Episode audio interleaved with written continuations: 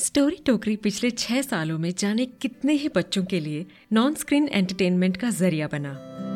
जाने कितने ही बच्चों के लिए बेड टाइम स्टोरीज का सोर्स बना। और जाने कितने ही बच्चों के दिल को अपनी कहानियों से छुआ।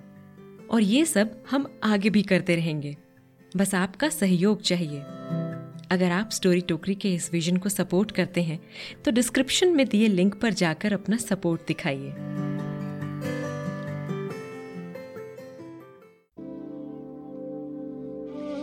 जय जय हे Mahishasuramardini रम्यकपरिदिनि शैलसुते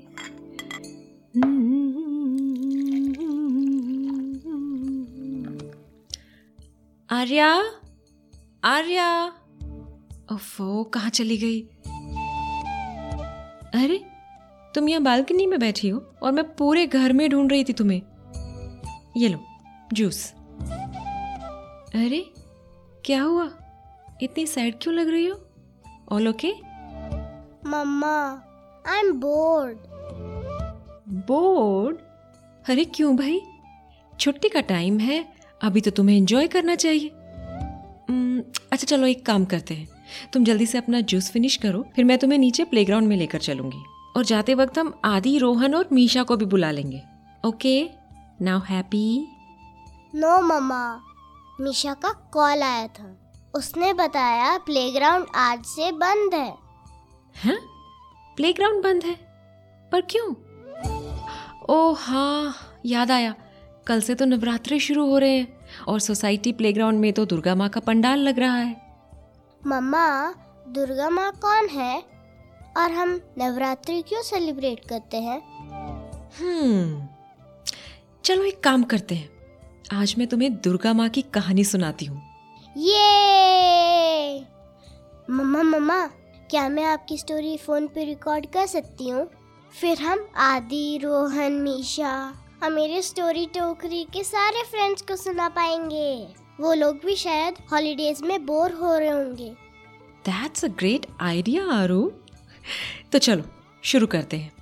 one two three start तो ये कहानी शुरू होती है एक असुर से। असुर यानी कि डीमन जिसका नाम था महिषासुर। महिषासुर सारे असुरों का राजा था। बहुत ताकतवर। और रूप बदलने में तो वो माहिर था। वो कभी भी अपना रूप बदलकर महिष बन सकता था। महिष मतलब? महिष मतलब बुल। तभी तो उसका नाम महिषासुर था।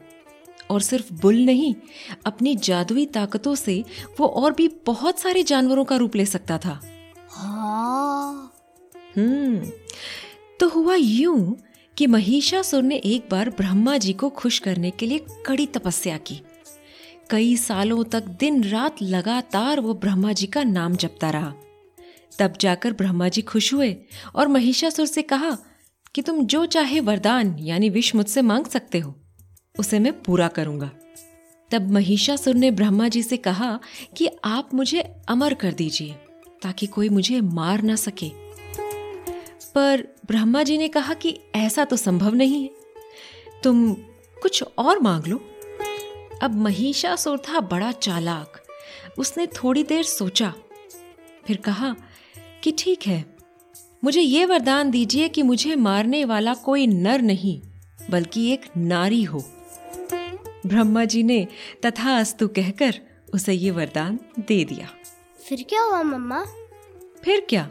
वो दुष्ट अपनी सेना लेकर स्वर्गलोक में पहुँच गया और वहाँ मौजूद सारे देवताओं को परेशान कर उन्हें स्वर्ग से ही बाहर निकाल दिया।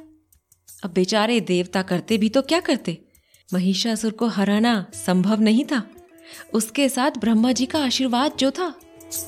तब सारे देवता शिवजी से मिलने के लिए कैलाश पर्वत गए। वहाँ जाकर उन्होंने देखा कि शिवजी ब्रह्मा जी और विष्णु जी तीनों वहीं पर थे। देवताओं ने उन तीनों से जमकर महिषासुर की शिकायत की। उनकी बातें सुनकर शिवजी को इतना गुस्सा आया कि उनके शरीर से एक तेज रोशनी निकलने लगी और एक एक करके विष्णु जी ब्रह्मा जी और सारे देवताओं के शरीर से भी रोशनी निकलकर एक बड़ा रोशनी का गोला बन गया। देखते ही देखते उस रोशनी के गोले से एक बहुत ही सुंदर और तेजस्वी देवी बाहर आई जिन्हें हम प्यार से दुर्गा माँ कहते हैं। अरे रुको रुको कहानी अभी बाकी है। पता है दुर्गा माँ के कुल मिलाकर दस हाथ थे और उन दस हाथों में देवताओं ने उन्हें दस अलग अलग तरह के अस्त्र भेंट किए यानी कि दस तरह के वेपन्स जिसमें सबसे शक्तिशाली था त्रिशूल। जो उन्हें शिवजी से मिला था। तो दस हाथों में दस अस्त्र लिए दुर्गा माँ चल पड़ी महिषासुर को सबक सिखाने। व्हाट दुर्गा माँ अकेले उस असुर से फाइट करने चली गई?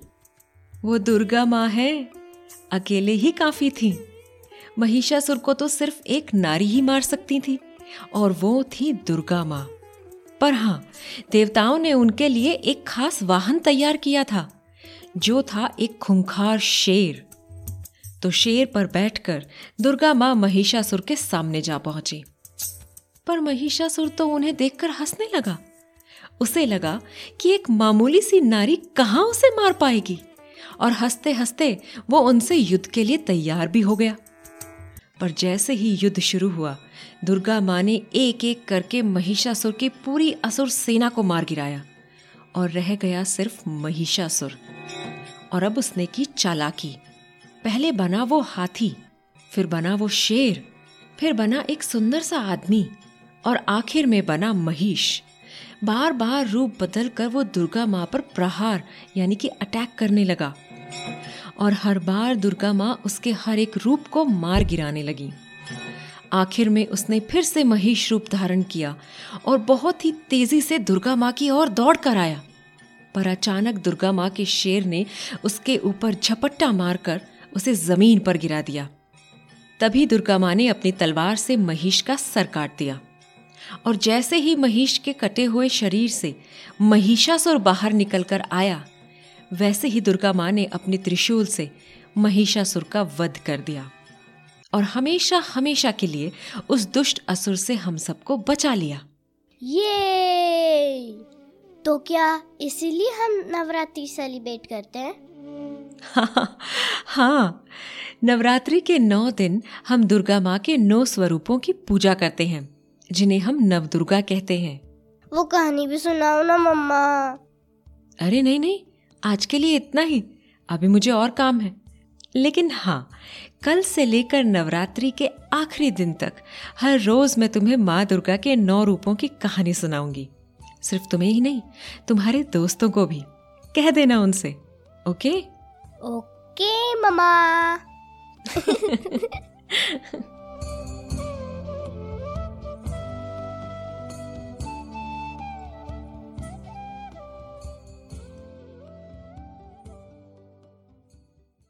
नवदुर्गा की बाकी कहानियाँ सुननी है? तो जाइए अपने ब्राउज़र पे और टाइप कीजिए स्टोरी टोकरी डॉट कॉम और हमारी वेबसाइट पर जाकर सारी कहानियाँ सुनिए। या फिर आप Spotify Amazon Music Jio Saavn Apple Podcast इन सारे प्लेटफॉर्म्स पे जाकर हमारा पॉडकास्ट सुन सकते हैं। बस सर्च कीजिए नवदुर्गा। पता है ना? बाय स्टोरी टोकरी